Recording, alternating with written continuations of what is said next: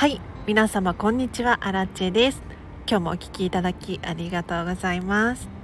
早速今日のテーマなんですが今日は宣伝会です。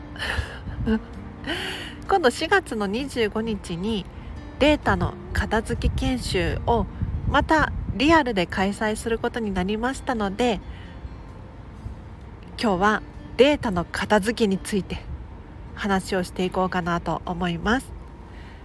このチャンネルはこんまり流片付けコンサルタントである私がもっと自分らしく生きるためのコツをテーマに配信しているチャンネルでございます。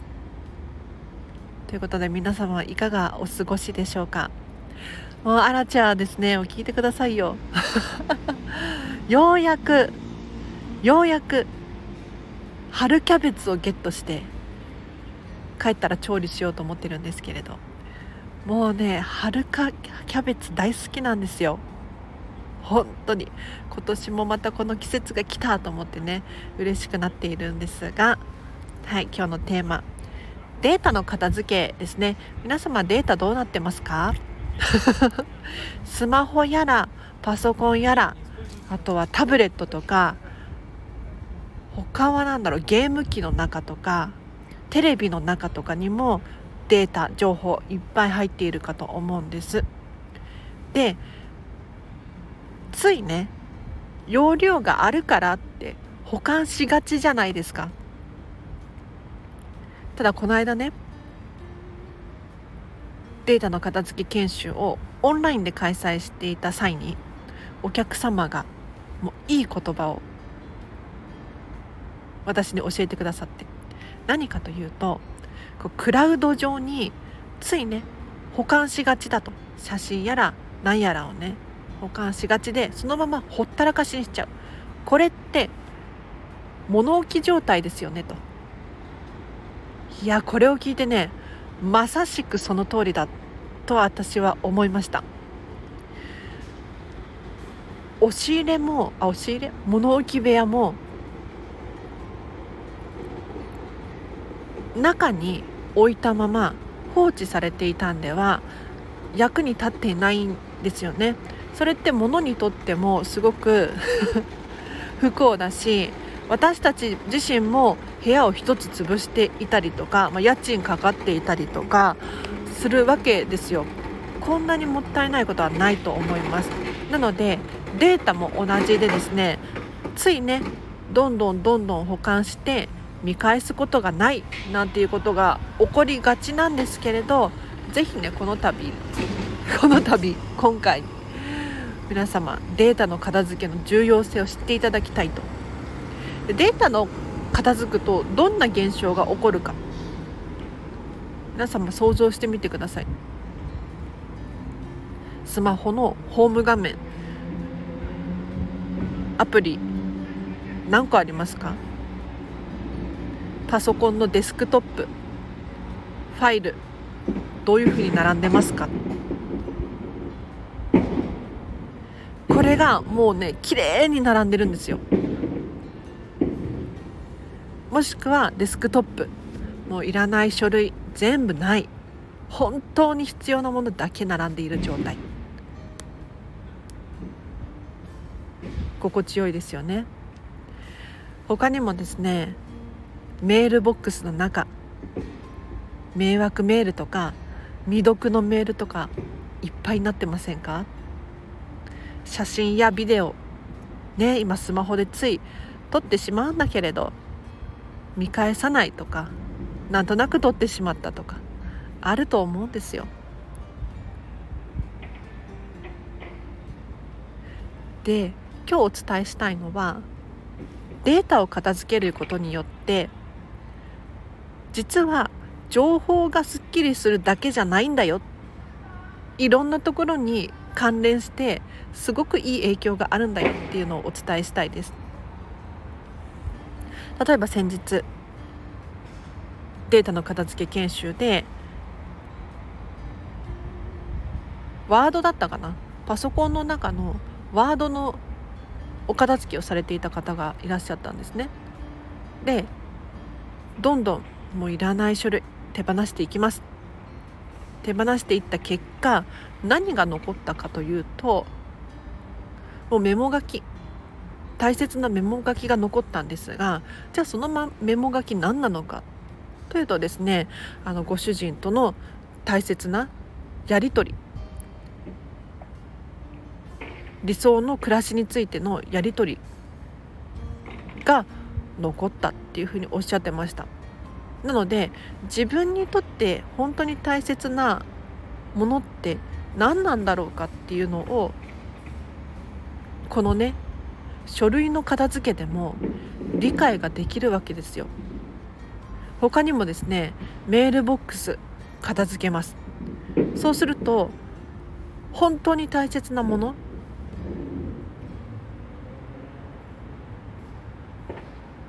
見えてくるんですよね。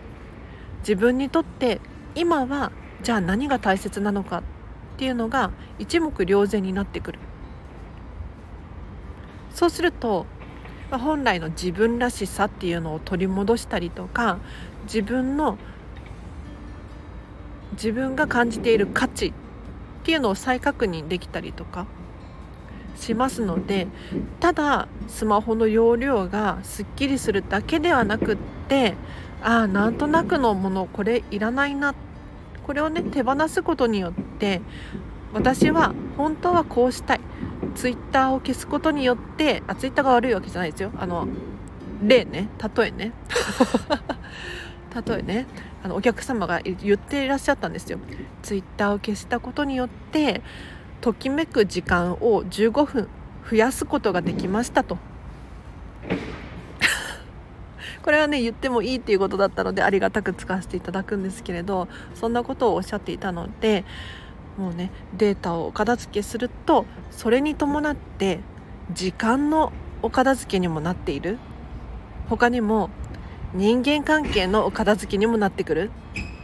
人間関係の片付けって聞くとねちょっと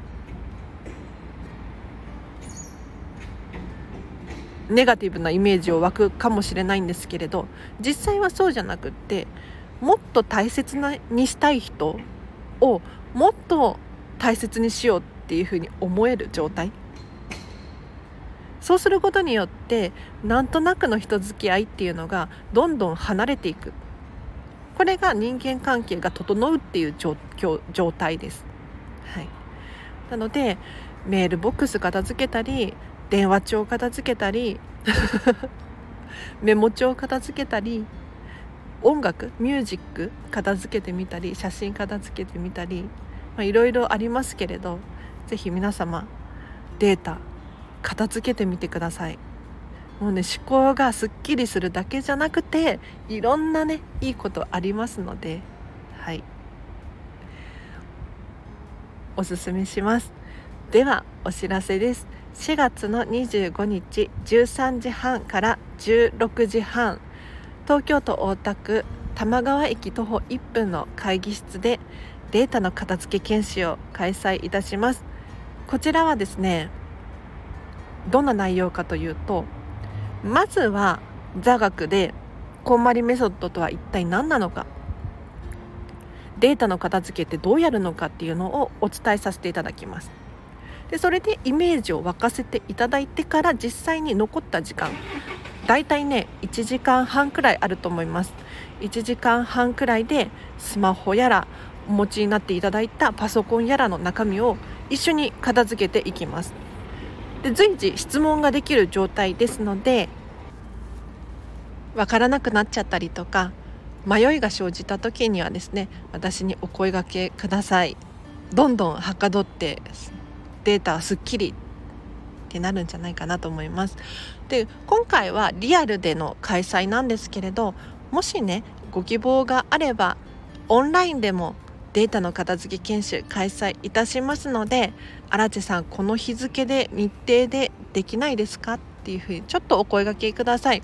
そしたらねその日に合わせて、えっと、他にねグループワークですので人を集めますので、はい、もしよろしければ教えてください。あとですねデータの片付け研修企業さんや組織団体の皆様にも非常におすすめです。うちの会社でもやりたいわうちの学校でもやってほしいわとかっていう方いらっしゃいましたらえっ、とまずはお見積もり取りますのでお声がけいただければなと思います。詳細はリンクを貼っておきますのでそちらから見てみてください。では以上です。皆様お聞きいただきありがとうございました。東京はですねもうね桜だいぶ散っちゃいましたよ。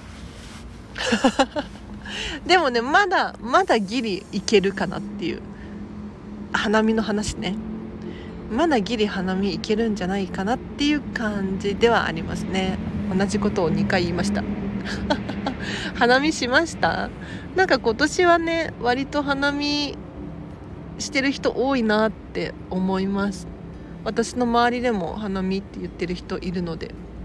ただねあの早かったですよね今年桜が。